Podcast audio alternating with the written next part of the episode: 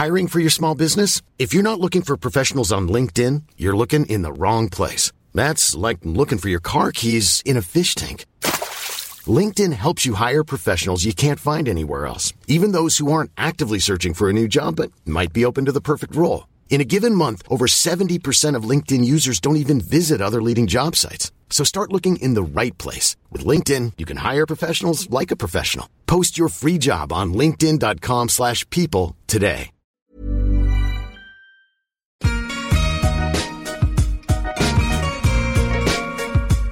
Bonjour, je suis Laura Pouliken et vous souhaite la bienvenue sur l'ALEA, le podcast qui parle du risque.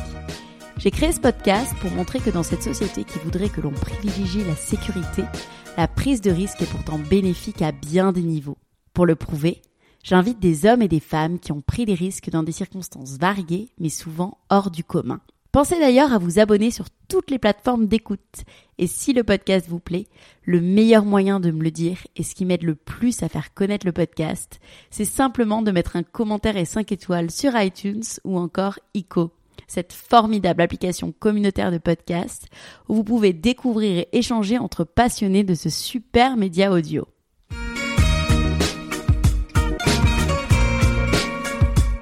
Aujourd'hui, je suis avec Camille.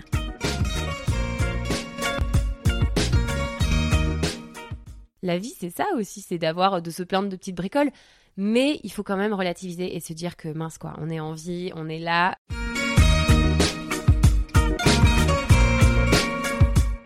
Camille, nous sommes ensemble aujourd'hui dans ton superbe appartement pour un épisode un peu particulier puisqu'on va parler de ton histoire et du risque lié à la maladie qui te touche depuis 2016 puisque tu es atteinte d'un cancer, mais aussi et surtout de toute la positivité que tu dégages et des projets que tu entreprends. Bonjour Camille. Bonjour Laura. Est-ce que tu peux commencer par te présenter, s'il te plaît? Alors, donc, comme tu viens de le dire, je m'appelle Camille, j'ai actuellement 30 ans, j'habite à Paris, je suis dentiste et j'ai une famille avec mon mari, Alexandre, et mon petit garçon, Gaspard, qui a 9 mois. Voilà. En 2016, tu as appris que tu étais atteinte d'un cancer. Est-ce que tu peux nous expliquer ton histoire? Comment tout d'abord tu l'as appris? Alors, ça faisait plusieurs mois que je traînais des douleurs en fait au dos et un petit peu à la nuque. Mais j'étais pas spécialement fatiguée. Et comme je travaillais beaucoup à ce moment-là, je passais des examens, enfin des diplômes pour ma profession. Du coup, j'ai pensé que j'étais stressée ou que c'était des choses comme ça. Et en fait, de fil en aiguille, vu que ça rentrait pas dans l'ordre une fois tous mes examens passés, je me suis dit, bon là, il faut vraiment que je m'occupe de ma santé. C'était donc l'été 2016. Et donc, j'ai vu un ostéo. Ensuite, j'ai commencé à faire des radios avec des collègues, parce que je travaillais à l'hôpital. Donc, j'ai fait des radios avec des collègues de l'hôpital. Là, on a pensé à une entorse, donc j'ai eu une minerve pendant 2 semaines, en plein été sur la plage. Donc c'était Robocop sur la plage, c'était très glamour. Et finalement, ça ne faisait absolument rien, à part me faire une belle marque de soleil. Mais donc du coup, là, il a fallu faire des examens plus approfondis. Et là, en fait, de fil en aiguille, du coup, l'impensable est arrivé. Donc on m'a découvert en fait, que c'était des métastases qui me donnaient des douleurs au dos. Et donc, ce que je dis souvent, c'est que j'ai vu mes résultats toute seule, vu que j'avais accès à tous les résultats des examens des patients sur la plateforme de l'hôpital. Donc, quand j'ai su que j'allais avoir les résultats par mon rhumatologue, parce qu'au départ, j'étais suivie en rhumatologie, du coup, j'ai vu ça. Et donc, c'est pas un médecin qui me l'a annoncé, donc j'avais aucune idée des traitements. Donc, ça a été d'autant plus dur de voir ça toute seule et de me dire, métastase, pour moi, en fait, métastase, ça signifiait, j'en avais que pour 3 mois et c'était fini. Enfin, pour moi, métastase, voilà, c'était... Tu voyais le pire. C'était terminal. Et voilà. En fait, je pense qu'en 2019, maintenant, ça a changé et c'est pour ça qu'aussi je prends le parti d'en parler. Enfin, on en reparlera, je pense, après. Et donc là, tu l'as appris toute seule et après, on te l'a annoncé... Et après, le lendemain matin, j'avais rendez-vous avec le rhumatologue. Donc, Alexandre était venu de Paris parce qu'à l'époque, j'étais à Brest et il était à Paris, lui. Et donc le soir, je me suis dit, bon, qu'est-ce que je dis? Est-ce que je préviens ma mère? Je savais qu'elle avait un week-end avec des amis cette semaine-là. Je me dis, est-ce que je préviens mes parents? Ça va les affoler Donc là, il y a vraiment cette question qui s'est posée. Et en fait, je me suis dit, c'est tellement lourd finalement, même si j'ai prévenu mon mari maintenant, mais qui était juste mon copain à l'époque. Et du coup, bon, je me suis dit, il faut que j'appelle ma mère. Mais alors là, comment annoncer ça ? Donc j'ai appelé ma mère, j'ai dit, écoute maman, je sais ce que j'ai. C'est quelque chose qui est très difficile à dire, mais voilà, je vais pas te faire poireauter, on m'a découvert un cancer, en fait, c'est des métastases que j'avais. Et... Quel mot on utilise, en fait ? On dit... Là, le mot cancer, enfin, voilà, c'était un cancer. Donc, c'était pas... je pouvais pas dire une tumeur. Enfin, non, je savais que c'était un cancer, je savais que c'était des métastases. Donc, je lui ai dit la vérité, je suis pas passée par quatre chemins. Et donc là, j'ai entendu j'en suis encore émue, je pense. J'ai entendu du coup... j'entendais pas ma mère, en fait, tout simplement. Il y a eu un blanc au téléphone. Et tout d'un coup, elle m'a dit, écoute ma chérie, je t'aime, on va t'aider. Je t'aime, je t'aime, je t'aime. Et elle a répondu ça. Et j'ai dit, bon maman, je te laisse. Là, j'ai mes amis qui sont là. On va prendre un verre. On va pas trinquer au cancer, mais ils étaient surtout là pour me soutenir. Et voilà. Après, j'ai appelé un ami dermatologue qui me suit pour un problème de peau à Brest, et il m'a dit, écoute, faudrait que tu prennes des anxiolytiques et tout. J'ai dit, non, ça va aller, je vais pas en prendre. Et donc, je me suis dit, allez, je vais trouver l'énergie pour... En fait, on est sidéré, mais en même temps, on est sidéré, mais en fait... Du coup, ouais, j'étais sidérée, mais dès le lendemain matin, très vite, ça allait mieux parce que... Et justement, je voulais en parler avec toi, des stats par lesquelles on passe. J'imagine qu'on passe par plusieurs émotions différentes au fil des semaines. Et toi, comment... Bah, ça s'est passé assez vite, en fait, parce que j'avais vu ça aussi, parce que dans le cadre de mes études, on apprenait l'annonce d'une mauvaise nouvelle aux patients. Donc bon, j'avais vu un peu les différents stades, le rejet, l'acceptation. Parce que toi, tu es dentiste. Oui, mais du coup, je faisais une spécialité qui me faisait mettre un pied un petit peu en oncologie, en radiothérapie, tout ça. Et parce qu'on soignait des patients, dans le cadre de ma spécialité, qui étaient souvent polymédiqués ou qui avaient des problèmes de santé, enfin des gros cas de chirurgie dentaire. Et ou des cas assez complexes à gérer, des toxicomanes. Enfin, du coup, j'ai eu beaucoup de patients comme ça. Et donc, on avait eu quelques formations sur l'annonce d'une mauvaise nouvelle aux patients. Et donc, quand là, tout d'un coup, tu passes de l'autre côté, tu te dis, mince, là, en fait, c'est moi. Enfin, les amis radiothérapeutes avec lesquels je pouvais manger le midi, finalement, là, je me retrouvais dans leur salle de consulte. Et ça a été très dur au départ. Et c'est pour ça que assez vite j'ai été transférée à Nantes chez mes parents, en fait, puisque à Brest finalement j'y étais que pour les études, donc j'avais pas de raison, vu que j'étais sur la fin de mon internat, d'y rester plus longtemps. Et donc voilà. Tu communiques énormément sur Instagram sur ta maladie en l'appelant Monsieur Truc. Pourquoi tu as pris cette initiative assez rapidement finalement ? Alors en fait, ça c'est le lendemain du diagnostic, donc le lendemain, donc quand j'ai vu le rhumatologue qui m'a annoncé, mais bon, je l'ai croisé, je lui ai dit, écoutez, on sait déjà, parce qu'il m'a dit, on va attendre que votre mère arrive et tout, parce que ma mère devait arriver le lendemain matin. Et donc là, j'étais avec Alexandre dans la salle d'attente et je lui ai dit, écoutez, on sait déjà. Et il nous a dit, bon bah venez dans mon bureau. Et là, en fait, dès ce jour-là, il m'a parlé un peu des différents traitements, que j'allais voir un oncologue. Enfin lui, il savait pas plus que ça, mais il s'était quand même un petit peu renseigné, mais... Et là, j'ai créé un groupe sur Facebook parce que ce qui était très douloureux finalement, on s'en rend pas toujours compte, mais ce qui est dur, c'est tous les amis qui réagissent. Ils savaient que j'avais des douleurs depuis longtemps, mais là, tout le monde s'est mis à m'envoyer des tonnes de messages pour savoir ce que j'avais, si je savais enfin ce que j'avais, parce que c'est la biopsie en fait qui a tranché sur ce qu'on diagnostique vraiment un cancer sur une biopsie. On fait pas, c'est pas juste des douleurs, on peut pas savoir que c'est une tumeur maligne. Et en fait, donc, je répète toujours, en fait, faudrait que tu coupes. C'est pas grave, c'est horrible. Et donc, le lendemain matin, j'ai créé un groupe sur Facebook pour donner des nouvelles, en fait, à tous mes proches, donc vraiment un groupe privé, et pour me préserver, et préserver aussi ma famille, mon mari, parce que finalement, tout le monde demandait des nouvelles à Alexandre, et c'est hyper douloureux. Déjà, nous, il fallait encaisser la nouvelle, et donc, le fait de partager ça... et de ne pas parler de cancer, parce que c'est pour ça que donc, j'ai appelé ça Monsieur Truc pour mon cancer et mes petits trucs pour mes métastases. Donc le groupe s'appelait Ma Bataille, Mon Truc et Ses Petits Trucs. Donc c'est le premier truc qui m'est... c'est la première chose qui m'est venue à l'idée. On ne me demande pas pourquoi. Mais justement, c'était une de mes questions. J'avais aucune idée. Voilà, je voulais juste pas mettre le mot cancer parce que cancer, oui, ça fait peur. Ça fait peur. Et en fait, j'avoue que j'avais peur. Le premier soir, je pensais à mon enterrement. Enfin, je me demandais qui j'allais inviter. Non, je... non mais c'est horrible. Un humour un peu noir, elle est pas crête parfois. Hein, tu l'as vu, je pense. Mais non, mais bon, faut pas inviter n'importe qui. Hein, c'est comme tout. Hein, oui. C'est comme le mariage. Enfin, on va pas s'entourer des mauvaises personnes. On n'a pas envie de voir. Il y a des gens qu'on n'a pas envie de voir, même entre quatre planches. Mais du coup, c'est vrai que. Donc j'ai créé ce groupe et ça nous a beaucoup aidés tous parce que ma mère passait son temps sinon devant son téléphone à répondre, son IRM a donné ça, là elle va faire ci, elle commence ça, à ressasser aussi. Alors c'est horrible, ça te rappelle perpétuellement que en fait ta fille est malade et que ou que ta femme est malade. Enfin, et donc ça préservait vraiment tout le monde. Et en fait, on a tourné ce groupe un peu en dérision et tout le monde racontait des bêtises. Moi, je donnais des nouvelles, tout le monde m'encourageait, me donnait plein de soutien.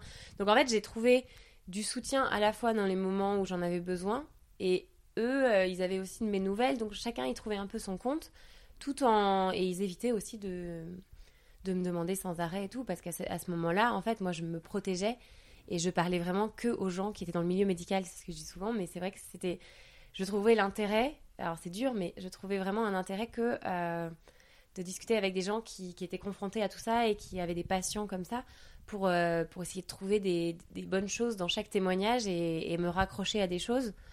J'ai pas commencé à aller voir sur Internet. On m'avait vraiment dit, surtout que je faisais ma thèse sur les cancers à l'époque et j'avais vu que le cancer du poumon, c'était 5% de survie à 5 ans. Donc quand on m'a appris que j'avais un cancer du poumon et qu'à un moment donné, je suis forcément tombée du coup sur ce pourcentage de ce pronostic. Là, c'est une douche froide en fait. Et quand j'en ai parlé à mon oncologue, il m'a dit « Écoutez, votre cancer, il ressemble à aucun autre. Vous avez une mutation dessus. Vous aviez 4% de chance d'avoir cette mutation sur votre cancer. Et c'est votre carte chance, entre guillemets. Et il vous donne accès à un traitement bien plus précis qu'une chimiothérapie globale. C'est juste des comprimés en fait que je prends chez moi. Donc, c'est très confortable. » Et j'ai pas tellement d'effets secondaires en dehors de quelques effets digestifs si je mange mal, mais ça m'oblige à bien manger et à pas manger trop de sucre, de glace, trop sucré, trop salé, trop gras. Donc ça me force à avoir une bonne hygiène de vie. D'accord. Je te suis sur Instagram, je t'ai d'ailleurs découverte grâce au podcast Bliss. En regardant tes stories, j'étais bouleversée par ton histoire et je suis surtout impressionnée par ton énergie, ta positivité. Comment on fait quand on est atteinte d'une maladie grave comme le cancer pour trouver l'énergie, pour être aussi positive et constructive, pleine de projets ? Alors là...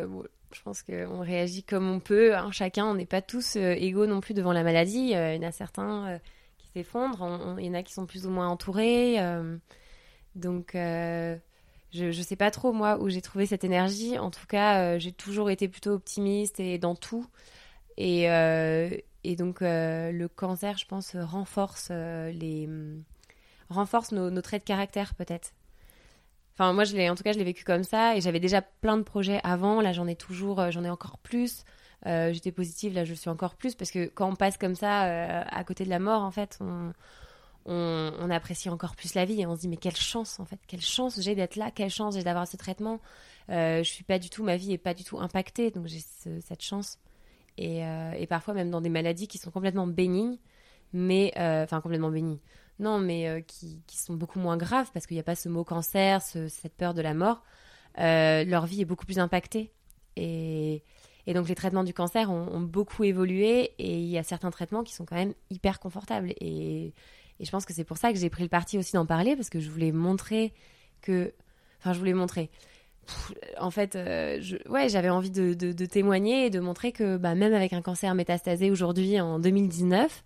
On peut très bien vivre, continuer des projets, continuer de travailler, vivre quasi normalement. Et voilà, il y a quand même la pression des examens tous les 3 mois ou 6 mois qui reviennent. Et ça, c'est là que vraiment, ça nous rappelle qu'on est malade.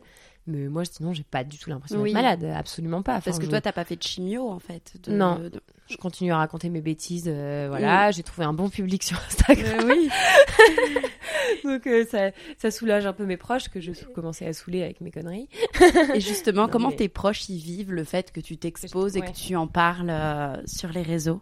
Alors ça, qu'on se le dise clairement, mes parents ne comprennent absolument rien. Déjà, ils ont du mal à envoyer des MMS et non, là ils vont me tuer. Mais c'est vrai que Instagram, il y a toute une génération qui ne comprend absolument pas. Mais Instagram, moi je trouve que c'est un réseau, je fais pas de la pub, hein, mais je trouve que c'est un réseau qui est vraiment génial parce qu'il regroupe Facebook, Snapchat et en même temps, il permet de créer du lien entre les gens. Et à ce moment-là, moi quand j'avais 26 ans et que j'ai découvert que j'avais un cancer, dans mes amis, personne n'avait de cancer. Donc j'ai essayé de chercher, j'ai demandé, mais personne. Donc il a fallu que je trouve un petit peu des gens de mon âge, parce que dans la salle d'attente, pareil, quand j'étais chez l'oncologue, j'avais que des vieux. Enfin, le cancer du poumon, clairement, ça touche les vieux fumeurs très souvent. Il y a très peu de jeunes femmes, mais il y en a. Mais donc en fait, j'ai trouvé un peu une sorte de, ça a été un refuge peut-être, je sais pas, mais. Au début, j'étais pas du tout sur Instagram, moi. Hein. J'ai été vraiment depuis 3 ans, un peu plus, depuis ma maladie. Et j'ai trouvé toute une communauté, du coup, de jeunes femmes, parce qu'il y a beaucoup de jeunes femmes qui témoignent, quelques hommes aussi, mais... Et qui... De copines de combat. Finalement, des copines de combat. Et il y a toute une team K, qu'on appelle. Et c'est la team cancer. On essaye toutes d'être positives, de se soutenir. Alors, il y a forcément des moments durs, et de temps en temps, on perd... On perd une d'entre nous, mais et ça c'est très dur parce qu'on se dit bah peut-être que ça peut être moi un jour et donc ça c'est très très dur quand on en perd une, parce que c'est vrai qu'on développe au travers des réseaux finalement des véritables amitiés, parce qu'on rencontre après ces personnes.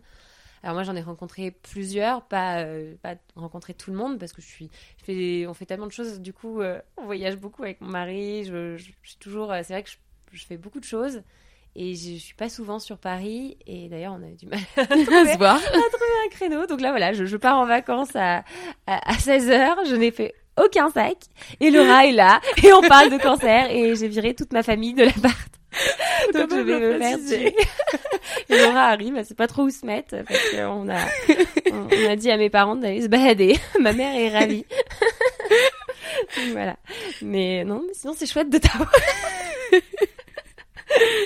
Moi, j'adore rencontrer des nouvelles personnes et ça fait du bien aussi parce que dans le cadre de la maladie, en fait, ça nous permet de faire des choix un peu plus vite, parce que parfois on se dit mais pourquoi je perds mon temps avec cette personne-là ? En fait, on était peut-être très amis à cette époque-là, et finalement il y a des amitiés d'époque, je pense, et des amitiés qu'on garde toute notre vie, ça c'est clair. Mais il y a d'autres amitiés où on se dit bah finalement à ce moment-là, c'était quelqu'un qui m'a apporté, on s'est apporté mutuellement, mais maintenant. En fait, on a pris des chemins différents et il faut juste accepter d'avoir pris des chemins différents et de s'éloigner un peu de certaines personnes. Mais, et ça, c'est pas... Moi, avant, j'étais toujours tout feu, tout flamme, à vouloir être amie avec tout le monde, à vouloir... Quand j'étais petite, je voulais être populaire. Donc, j'étais toujours dans les groupes où il fallait être et tout. Et maintenant, j'ai vraiment... Mais, j'ai complètement changé. Alors, je suis toujours tout feu, tout flamme, mais j'ai fait beaucoup le tri. Oui. Et j'ai rencontré des nouvelles personnes via Instagram. Et finalement, il y a certaines personnes que je préfère... voir maintenant, alors que je les connais depuis 6 mois. Ouais. Mais on se comprend et donc avec toute cette communauté de cancéreuses, de warriors, on est toutes soudées et c'est vrai que quand on se rend compte, il y a vraiment quelque chose qui passe. On a beau être complètement différentes. Vous partagez les mêmes choses et... Traverser ce fardeau, en fait, nous rassemble vraiment et ça, c'est évident. Pour reparler des jolis projets que tu entreprends, tu as un petit garçon qui est né après l'apparition de la maladie, Gaspard. Ouais. C'est quelque chose qui m'a beaucoup émue et impressionnée connaissant ton histoire. Est-ce que tu peux nous raconter cette magnifique histoire de maternité ? Alors, en fait, moi, on m'a annoncé au tout début, personne ne m'a parlé de la préservation d'ovocytes. Et ça, c'est ma mère qui m'en a parlé, qui m'a dit... En fait, l'état dans lequel j'étais ne me permettait... Enfin, c'était pas... je pense que les oncologues n'ont pas du tout pensé à ça. Et avec du recul, je me dis, c'est peut-être un peu dommage aussi parce que... Bon, enfin bref, ça c'est une autre histoire. Mais donc c'est ma mère qui m'a dit, mais la préservation d'ovocytes, tout ça. Donc on s'est renseigné. Là, j'ai demandé à des amis. On a pris contact avec un médecin à Nantes qui allait me faire la préservation d'ovocytes. Quand tu étais déjà malade ? Oui, oui, quand j'étais déjà malade, mais que j'avais pas encore commencé mon traitement. Donc en fait, j'avais mon diagnostic, mais ils attendaient les résultats de mes biopsies pour vraiment savoir quel traitement j'allais avoir. Et donc il y avait l'espace d'un mois, même pas à Nantes. 2-3 semaines. Et donc là, je me suis renseignée pour faire la préservation d'ovocytes. Et j'ai fait comme un déni de grossesse, c'est ce que je dis souvent. À partir du moment où j'ai appris que j'étais malade, mon état s'est aggravé. Et quand j'ai vu que mon état se dégradait de plus en plus, j'ai dit, bah, en fait, au dernier moment, j'ai rappelé la médecin, j'ai dit, écoutez, quel que soit le traitement, je ne ferai pas la stimulation hormonale et la préservation d'ovocytes parce que mon état se dégrade et dès que j'ai mon traitement, je veux commencer directement. Et donc, même moi qui envisageais pas l'avenir sans enfant, j'ai revu en fait mes désirs à la baisse en me disant que bah, finalement, je pourrais peut-être pas. Et donc, j'ai rappelé ça de médecin qui a tout à fait compris, évidemment. Et sauf que, en fait, ce qui a été dur, c'est qu'on m'a annoncé que j'étais très, très féconde. Et du jour au lendemain, quand j'ai parlé à mon oncologue de porter mon enfant, il m'a dit, mais non, c'est pas possible, là, ça fait 6 mois. Mais moi, au bout de 6 mois, comme j'allais déjà bien, le traitement avait déjà fait effet. J'avais les 3/4 de mes métastases qui étaient parties. Donc, j'ai repris le travail. Et je voulais un enfant, quoi, avec mon mari. Moi, j'avais 27 ans, du coup, 27 ans. Donc le projet bébé est revenu et donc là j'ai dit à mon oncologue, écoutez, on va faire une GPA, je sais que c'est illégal en France, que c'est interdit, mais on va la faire à l'étranger, mes ovocytes sont sains, les spermatozoïdes de mon mari aussi, donc c'était vraiment la solution. Et adopter quand on a un cancer, c'est pas possible. Quand on a un cancer métastatique qu'on a diagnostiqué il y a 1 an, c'est absolument déjà que c'est impossible. Compliqué l'adoption de alors base, en est-ce plus qu'on était prêt à repartir dans un, et là on avait cette victoire de se dire qu'en plus ça allait être notre bébé. Et alors, bah, le fait d'en parler, je m'expose forcément et je prends des risques par rapport à tout ça. Mais en fait, peu importe, parce qu'il n'y a plus grand-chose qui nous fait peur avec mon mari. Mais c'est vrai qu'il y a... J'ai pratiquement que des témoignages hyper positifs. Mais parfois, il y a 1 ou 2 aigris qui m'envoient des messages en disant que je peux être égoïste. Mais moi, j'ai pas du tout l'impression d'être égoïste puisque je suis en cours de rémission. Bah oui. Quand on a commencé la GPA, à un moment donné, c'est revenu à la tête. Et là, la GPA, elle a été mise en stand-by. On avait commencé les démarches. La mère porteuse n'était pas implantée. Mais on a tout mis en stand-by parce qu'à la tête, ça revenait. Et je suis pas du tout folle. Je veux pas faire un enfant pour qu'il soit orphelin. Ça, c'était une évidence. Et après, je pense que chacun, on peut se tuer n'importe quand, n'importe où. Et... Alors oui, quand on a un cancer, on a peut-être un peu plus de risques que le commun des mortels, mais il y a plein de... Enfin, on peut se tuer en voiture, on peut se tuer... Et ça, je pense qu'il y a des personnes qui ont du mal à le cerner. Nous, on est hyper contrôlés, au final. Enfin, je ne vais pas me la raconter, mais... non, mais donc voilà, et... Ouais, donc... Donc ça nous, on s'est lancé dans cette aventure. Donc la mère porteuse a fait une première fausse couche au bout d'1 mois et demi. Et ensuite, elle a été réimplantée 1 mois plus tard. Et là, donc notre petit garçon est né. Et donc, c'est le plus beau jour de notre vie. Enfin, là, c'était vraiment le plus gros pied de nez qu'on pouvait faire au cancer. Et maintenant, on pense plus cancer. On pense notre petit Gaspard, comment il va. Et voilà, et on avance. Et c'est vrai que ça permet aussi de mettre un peu de côté, finalement, mon groupe Facebook sur mon cancer. Je l'ai mis un peu en stand-by parce que, bah, comme n'importe quelle maman, tu connais ça, on a une vie maintenant à 400 à l'heure, encore plus. Et on préfère passer du temps en famille que s'apitoyer sur mon sort. Enfin, moi, maintenant, je suis passée au second plan avec cette histoire de bébé. Hein. Non, plaisante. Et est-ce que vous pensez lui parler de ta maladie lorsqu'il sera plus grand ? Est-ce que c'est quelque chose que vous voulez évoquer avec lui ? Ouais, je pense que les enfants sont suffisamment aptes, à comprendre tout ça. Moi, je lui ai déjà expliqué que voilà, on l'avait eu grâce à une mère porteuse. Je pense pas du tout qu'ils comprennent peut-être pour l'instant, mais en tout cas, il comprendra et on lui cachera pas. On a déjà acheté un petit bouquin, je sais pas si t'avais vu, j'avais mis ça sur Instagram, c'est une maman kangourou qui a le ventre cassé, qui fait porter son bébé par une autre maman kangourou. Donc on a trouvé un livre aux États-Unis sur la GPA. Et moi j'adorerais en faire un petit, j'ai ce projet dans ma tête, un petit truc pour les enfants. Mais bon, j'ai pas le temps en fait. Je manque vraiment de temps, les journées sont trop courtes. Mais parce que je travaille à côté quand même, hein. Je travaille un peu. Mais et bah parfois par contre, on fait vraiment des blagues vaseuses qu'il va vraiment falloir arrêter. C'est parfois je dis à Gaspard, vu le prix que tu nous as coûté, hein, ça va, on nous embête pas. Ou sinon on dit en rigolant, non mais Gaspard il aura pas de cadeau de Noël, hein, c'est bon, il nous a ruiné, maintenant c'est bon. Mais clair. Ça on va vite arrêter parce qu'il commence à parler, à comprendre et donc les blagues vaseuses comme ça on va éviter parce qu'évidemment ça a un coût la GPA. Il y a des GPA complètement altruistes où la mère porteuse fait ça complètement bénévolement, c'est vraiment, pour moi c'est des saintes parce que pour donner son corps comme ça pour pour combler le bonheur d'un couple. Enfin, c'est juste incroyable. Après, nous, il y avait quand même un échange financier, mais ça restait humain parce qu'elle était... Elle nous demandait des nouvelles, elle nous donnait beaucoup de nouvelles durant la grossesse. Et là encore, elle nous demande des nouvelles de temps à autre. Et moi, c'est ça qui me prouve que, en fait, ça reste humain. C'est pas, elle n'a pas pris son chèque et elle est partie. Oui. Et le jour où on a perdu le premier bébé, elle était vraiment mal, en fait. Comme une fausse couche classique. Ça reste, même si on est aidé par la médecine pour avoir notre bébé, ça reste, il n'y a pas de... Et puis, on ne choisit pas la couleur des yeux, la couleur... c'est pas du tout... c'est quand même, en Grèce, là où on l'a fait, c'est très cadré. On passe devant le tribunal pour justifier qu'on a vraiment un problème de santé qui nous empêche de porter notre enfant. Parce que la seule chose, moi, personne ne m'empêche d'être mère, c'est juste... on m'empêche de... c'est trop risqué de porter mon bébé parce qu'on ne connaît pas les effets tératogènes du traitement sur le fœtus. Et je sais qu'il y a des femmes qui ont pris le risque, qui ont le même traitement que moi, mais mon oncologue, il m'a dit honnêtement, c'est trop risqué et je ne suis pas folle, justement. J'ai voulu bien faire les choses. Oui. Et alors, l'autre solution, c'était de ne pas faire du tout de bébé et de continuer. Alors, parfois, on est contraint... on peut être contraint de faire ça, mais nous, on n'envisageait pas ça et on a voulu quand même... envoyer valser les préjugés et essayer de faire notre bébé mais dans les conditions les plus saines possibles, ça c'était hyper important. Très bien.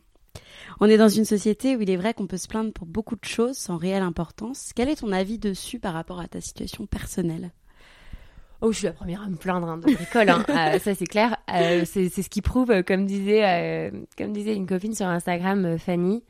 Elle disait que en fait la vie c'est ça aussi, c'est de se plaindre de petites bricoles, mais il faut quand même relativiser et se dire que mince quoi, on est en vie, on est là, on a une chance inouïe, c'est d'avoir de l'air dans nos poumons, d'avoir le cœur qui fonctionne, de pouvoir marcher, évoluer dans cette vie, et il faut se rattacher à ça. Il faut se dire que en fait toutes les petites choses c'est quand même futile à côté de la santé, c'est le plus important, c'est le plus beau cadeau de la vie qu'on peut avoir, être en bonne santé.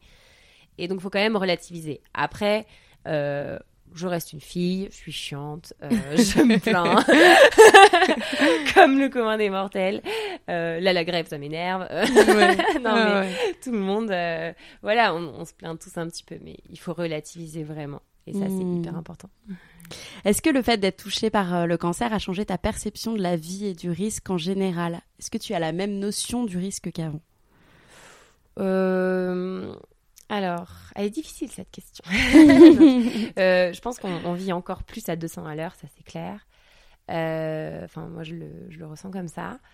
Après, le risque, je pense qu'on a tous... la vie est risquée pour tout le monde. Il y en a qui jouent peut-être un petit peu plus avec leur vie. Moi j'ai ce fardeau qui fait que du coup ma vie est peut-être plus risquée que d'autres. Après, j'ai l'impression de prendre autant de risques finalement... En roulant en trottinette en ce moment dans Paris. Ouais. Je sais pas trop. Oui, elle est risquée, mais j'ai tellement pas l'impression d'être malade que je te jure, dans ma tête en fait, je suis pas malade et je pense que c'est ça qui m'aide aussi parce que et qui aide aussi mes proches parce que à côté de ça, tout le monde suit un peu on est tous confiants en l'avenir. Ce que je dis souvent, c'est qu'Alexandre, il me dit toujours qu'à 50 ans, je serai encore là pour le faire chier. Et je pense que oui, je serai toujours là. Ouais. Et il y a plein de traitements qui évoluent, donc je m'accroche à ça. Et grâce à ma mutation, j'espère qu'un jour, ils arriveront à développer. Ils parlent de vaccins, peut-être. J'espère qu'un jour, je serai encore là. Ouais. Il faut que mes traitements durent suffisamment, que je ne développe pas trop de résistance pour avoir un jour accès peut-être à un traitement qui me permettra de pas... Enfin, un vaccin qui permettra de ne pas avoir ce traitement tous les jours, mais qui peut nous rappeler qu'on a la maladie. Mais finalement, moi, je l'ai accepté. Il y a eu toute une période, la première année, je n'acceptais pas de prendre mes gélules tous les jours. Au tout début, j'acceptais parce que je voyais que ça arrangeait mon état, je boitais moins, etc. Et puis après, il y a eu toute une phase entre 6 mois et 1 an et demi où vraiment, ça m'énervait de prendre des cachets. Puis maintenant, je me dis, il y en a bien qui ont de l'asthme, qui ont un traitement pour l'asthme tous les jours. Il y en a bien qui sont diabétiques, il y en a bien qui ont plein d'autres maladies et qui prennent des comprimés tous les jours. Finalement, moi aussi, j'ai ma petite maladie chronique et puis voilà... Et j'ai la chance qu'elle soit un petit peu invisible aussi, donc ça, c'est un côté chouette. Complètement, t'es rayonnante. C'est adorable. C'est à double tranchant, en fait, parce que parfois, je peux quand même être un peu fatiguée, et, ou parfois, j'ai juste pas envie. C'est ce que je te disais, parfois, j'ai juste pas envie de sortir, et je veux prendre soin de moi, de ma famille, et du coup, c'est vrai qu'on devient peut-être un petit peu égoïste pour des petites choses. Mais... Géraldine Dormoy, dans son livre « Un cancer pas si grave », nous parle de son cancer en disant qu'il a été un accélérateur de vie. Est-ce que tu es d'accord avec ça ? Alors là, je suis complètement d'accord avec elle. Mais vraiment, moi, je le ressens vraiment comme ça. Et je trouve que ouais, c'est un accélérateur de vie. Et parfois, bon, c'est peut-être très dur, mais je me dis, on devrait tous avoir un petit cancer pour prendre conscience des choses. Alors attention, quand je dis petit cancer, c'est pas... Parce qu'après, il y a tous les petits cancers qui vont dire « mais il n'y a pas de petit cancer ». Mais c'est vrai, il n'y a pas de... À partir du moment où on est touché par la maladie, c'est évident qu'on a toujours peur de la rechute, même si on est guéri ou en rémission. À partir du moment où on a eu un cancer, toute notre vie, si on a eu un petit... Il n'y a pas une période, un délai qui fait qu'au bout d'un moment, on est vraiment guéri. Et... Si, tu peux être guéri d'un cancer. Voilà. Cancer métastatique, il te parle rarement de guérison quand même. Si déjà, moi, je suis en rémission, ça me va. Je suis prête à accepter la rémission. Mais après, dans les cancers plus localisés, parfois, tu peux avoir cette chance d'être considéré comme guéri, mais toute ta vie, tu gardes quand même en tête, ça laisse des séquelles, et tu gardes en tête que tu as eu ce cancer et tu as toujours peur de la rechute. Donc, c'est vrai que quand j'avais mis ça sur Instagram, ça m'avait dit « oui, on devrait tous avoir un petit cancer et ça nous permettrait de mieux savourer la vie et tout ». C'était peut-être maladroit, mais c'était vraiment de l'humour, en fait. Il faut prendre vraiment ce que je dis avec légèreté, parce que... Je le dis vraiment avec... c'est vraiment de l'humour. Oui. Alors après, j'ai un humour un peu particulier. Peut-être qu'on ne comprend pas toujours, mais je suis un peu tarée. Bah, on le comprend venant de toi, en fait. C'est n'importe qui. Je sais pas. Est-ce que tu considères que tu es capable de prendre plus de risques aujourd'hui qu'avant, de faire des choses dont tu avais peur, finalement, avant ? T'es casse-bonbon avec tes risques. Le risque, c'est quoi ? Je sais pas, moi, le risque. Je me sentais en parachute, je prends d'autant de risques. Ouais. Non, honnêtement, j'ai toujours la même, un peu plus renforcée, mais je sais pas. En fait, je me considère pas comme condamnée, donc je me dis pas, il faut que je fasse ça avant de mourir, il faut que je fasse ça. Enfin, j'ai pas du tout ce sentiment-là. Moi, je vis normalement, avec encore plus de projets, d'envie de voyager, etc. Mais pas encore plus d'envie de voyager juste parce que je suis pas sûre d'être là dans 10 ans. Enfin, c'est pas du tout ça. C'est juste que c'est un accélérateur de vie, c'est ça, en fait. D'accord. Elle l'a très bien dit. J'imagine que parfois, tu peux avoir des moins bien dans ces moments-là, justement. Est-ce que tu as des sources d'inspiration dans ton combat contre la maladie, des livres, des personnes ou des mentors ? Les moments où les plus durs, en fait, sont les moments vraiment juste avant l'annonce de mon radiologue, en fait, pour savoir si je vais bien ou pas, ou si ça reprogresse ou pas. Et c'est là vraiment les coups durs que j'ai, mais c'est les seuls. 20 minutes avant, faut mieux pas me croiser, quoi. Dans la salle d'attente, parfois il y a des patients, ils viennent pour vérifier leur petite luxation ou leur petite fracture, si elle cicatrise bien. Enfin, je regarde et je me dis, mais quelle chance ils ont, j'aimerais tellement, mais je suis prête à avoir toutes les fractures du monde, mais en fait je serais prête à échanger. D'ailleurs, si vous m'entendez, j'échange ma maladie. Envoyez-moi vos propositions. Je suis prête à échanger. Mais vraiment, il n'y a pas de souci, du troc. Les moments difficiles, c'est avant le mot de mon radiologue. Là, j'observe tous ces faits et gestes et ces premiers mots. Et là, c'est le moment où il faut mieux pas me croiser, parce que je sors pas trop de blagues, là. Je suis concentrée. Et je me souviens, la dernière fois, il y avait un patient dans la salle d'attente qui commençait à me parler de politique, mais c'était le cadet de mes soucis, mais j'en avais rien à faire. De Macron, Hollande, mais j'en avais rien à faire. Là, je pense qu'à moi, je suis égoïste, mais je pense à ma santé, je pense savoir, j'ai envie de savoir vite et savoir, voilà. Donc, on devient clairement, là, très perso, juste avant un examen, là, c'est le sang fait 5 tours, c'est vraiment... Là, c'est difficile. Mais sinon, tout le reste du temps, je te dis, je suis pas malade pour moi. J'ai vu sur Instagram que tu prépares un livre, Monsieur Truc et Moi. Est-ce que tu peux nous en dire plus ? Oh là là, je suis honteuse. Parce qu'en fait, il y a 3 ans, quand j'ai découvert ça, j'ai commencé à écrire. Et moi, qui n'ai jamais lu un bouquin de ma vie, pratiquement, là, c'est vraiment honteux.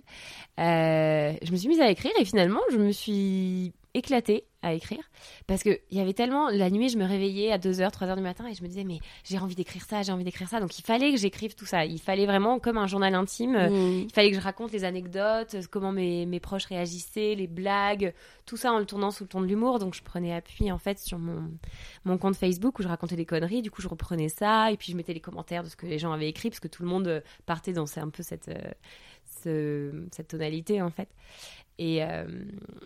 et du coup, c'est vrai que j'ai écrit Monsieur Truc et Moi.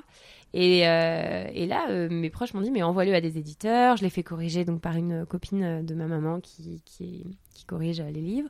Donc, normalement, il n'y a plus beaucoup de fautes. Hein, mais là, je me dis qu'en fait, il faudrait que je le poursuive jusqu'à la GPA parce que je trouve que finalement, mon histoire, sa particularité, c'est aussi le fait d'avoir abouti jusqu'à la GPA. Ouais, ouais. Et moi, j'avais continué à faire... Je m'étais dit, je vais faire un premier livre sur juste ma maladie et un deuxième sur la GPA. Mais en fait, je me dis qu'il faudrait que je fasse vraiment, que je regroupe les deux. Et parce que c'est ça qui fait... c'est aussi l'aboutissement de tout ce parcours. Enfin, le bébé, c'est la cerise sur le gâteau, quoi. C'est vraiment inouï pour nous. Moi, je voulais plusieurs enfants et tout. Et là, le fait d'en avoir un, c'est déjà tellement dingue que je me suis dit, c'est pas grave si j'en ai qu'un, mais c'est tellement ouf. Et donc, dès que là, j'essaye de diminuer un peu mon rythme de travail parce que pour payer la GPA, j'ai dû travailler 4-5 jours par semaine. Là, j'essaye de passer à 3 jours et demi, mais je suis quand même obligée de faire des grosses journées. Donc, à côté, avec les activités, avec Gaspard, ça va très vite. Mais j'essaye de me libérer du temps c'est ma résolution 2020, me libérer du temps pour essayer de finir ce livre parce que j'ai eu vraiment des bons retours de la part d'éditeurs qui m'ont dit qu'il y avait des petites choses à peaufiner mais que c'était quand même bien. Et après, il y a beaucoup de femmes qui écrivent sur leur cancer, donc il faut réussir aussi à se démarquer si un jour je veux le sortir. Et si aucun éditeur m'accompagne dans ce projet, une fois qu'il est fini, je le mettrai en auto-édition, sur Amazon, indépendante. Voilà. Histoire d'avoir d'aller au bout de ce projet qui me tient à cœur. Ouais. Très bien. Quel conseil donnerais-tu à ceux qui appréhendent la maladie ou qui se battent comme une maladie comme le cancer ? Alors ceux qui appréhendent, qui ont peur de tomber malade, alors là, faut vraiment pas avoir peur parce que si on est hypochondriaque, on s'en sort pas. Je pense aussi qu'il ne faut pas trop cogiter. Pour ceux qui sont touchés par une maladie, que ce soit cancer ou autre chose, je pense qu'il faut essayer de... C'est facile à dire, mais il faut essayer de continuer à vivre et de profiter parce que la vie, elle est quand même super belle à côté de ça et elle peut être plus ou moins longue et donc il faut quand même profiter au maximum, faire tout ce dont on a envie et aller au bout de ses rêves et ne pas se dire je ferai ci dans 10 ans, dans 20 ans. Non, c'est maintenant, tout de suite. Bon, moi, je suis complètement impatiente, je pense que tu l'auras vu, mais j'attends pas de me dire, je repousse pas au lendemain s'il y a vraiment quelque chose que j'ai envie de faire, c'est dans ma tête et je le planifie très vite. Hein, Et c'est pas par peur de mourir, c'est juste que je me dis, on sait jamais de quoi demain sera fait, qu'on soit malade ou pas d'ailleurs, et ça, c'est important d'aller au bout de ses rêves donc ceux qui sont malades, moi, à chaque fois que je me retrouvais dans l'IRM ou dans les choses comme ça, où tu restes 20 minutes dans ton tuyau, là, avec les bruits, etc., soit je priais, soit je cogite absolument pas, en fait. Je réfléchis pas. Je suis peut-être un peu teubée. Je suis peut-être un peu bébête, pardon, on va me parler bien quand même. Je suis peut-être un peu bête, mais je réfléchis vraiment pas. Je fais le vide. Il faut faire le vide et il faut faire confiance. Moi, j'ai mes amis médecins qui m'aident si jamais un jour mon oncologue me propose un truc et je leur demande leur avis. Enfin, j'ai la chance d'être dans ce milieu-là où je peux vraiment demander des infos. Mais ouais, je fais vraiment le vide. Donc, je sais pas, peut-être que ce cancer va me rendre complètement débile, mais il faut pas trop cogiter, parce que si on réfléchit trop, on fait trop de recherches, de tout ça. Si un jour, je fais des résistances ou quoi que ce soit, je serai la première à chercher. Là, d'ailleurs, ça a repris un petit peu à la tête. Je tente un traitement que j'ai pris aux États-Unis. Enfin, je suis pas folle, mais je continue mon traitement conventionnel en France aussi, hein, mais tout ça, c'est sous contrôle. J'en ai parlé à mon oncologue. Je fais très attention quand même à ma santé. Je suis pas, je prends bien mes comprimés. Pourtant, je suis quelqu'un qui peut être étourdi par moment, mais ça, c'est vraiment quelque chose. Et puis, Alexandre, pour me rappeler tout le temps, il me prépare mes 3 petites gélules. Je comprends bien le message. Hein. Parce qu'une fois, ce que je t'ai pas raconté, c'est que pendant mon traitement, j'ai quand même pris 2 fois la dose quand même, parce que j'ai pris mes médicaments avant de manger et je l'ai repris après parce que je savais plus, donc dans le doute je l'ai repris Donc j'ai pris, au lieu de prendre 3 comprimés de chimiothérapie orale, enfin c'est pas de la c'est pas de la chimio classique, mais de thérapie ciblée, j'ai pris 6 fois la dose. Et là, ma mère est là, tu peux aller lui demander dans quel état j'étais. J'ai passé ma soirée recroquevillée aux toilettes, à me tordre de douleur, à hurler. Et j'étais dans un état. Mais alors là, j'ai cru que j'allais mourir. Je me suis dit, mais quelle gogole. Alors, suite à ça, ma mère m'a acheté un pilulier. Oui, tu sais, le truc des vieux, là. Oui, oui, ma grand-mère en a un. Ta grand-mère en a un, tu vois. Bon, écoute, donc, tu mets tes petites gélules, là, de toutes les couleurs pour pas te tromper lundi, mardi. Et puis, mais c'est de la place dans le sac à main, ce truc. Du coup, je l'ai pas pris. Et bon, après, je crois que le meilleur pilulier que j'ai, c'est Alexandre. Il me prépare mes petites gélules. L'homme parfait. Ouais. Donc, comment dire ? Ouais.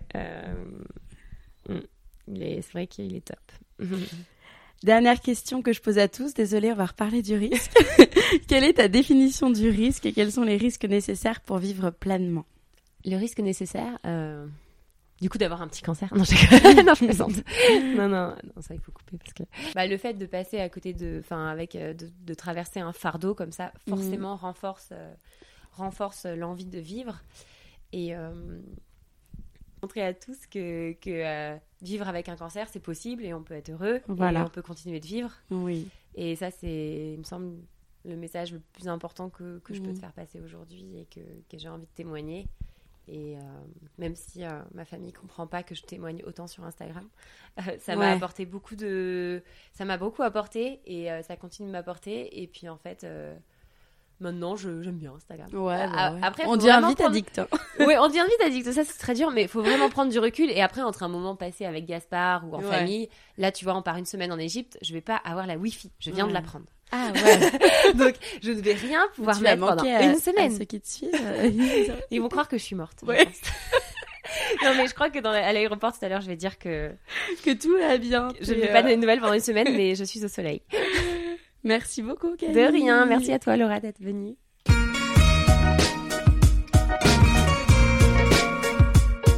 Vous venez d'écouter l'ALEA.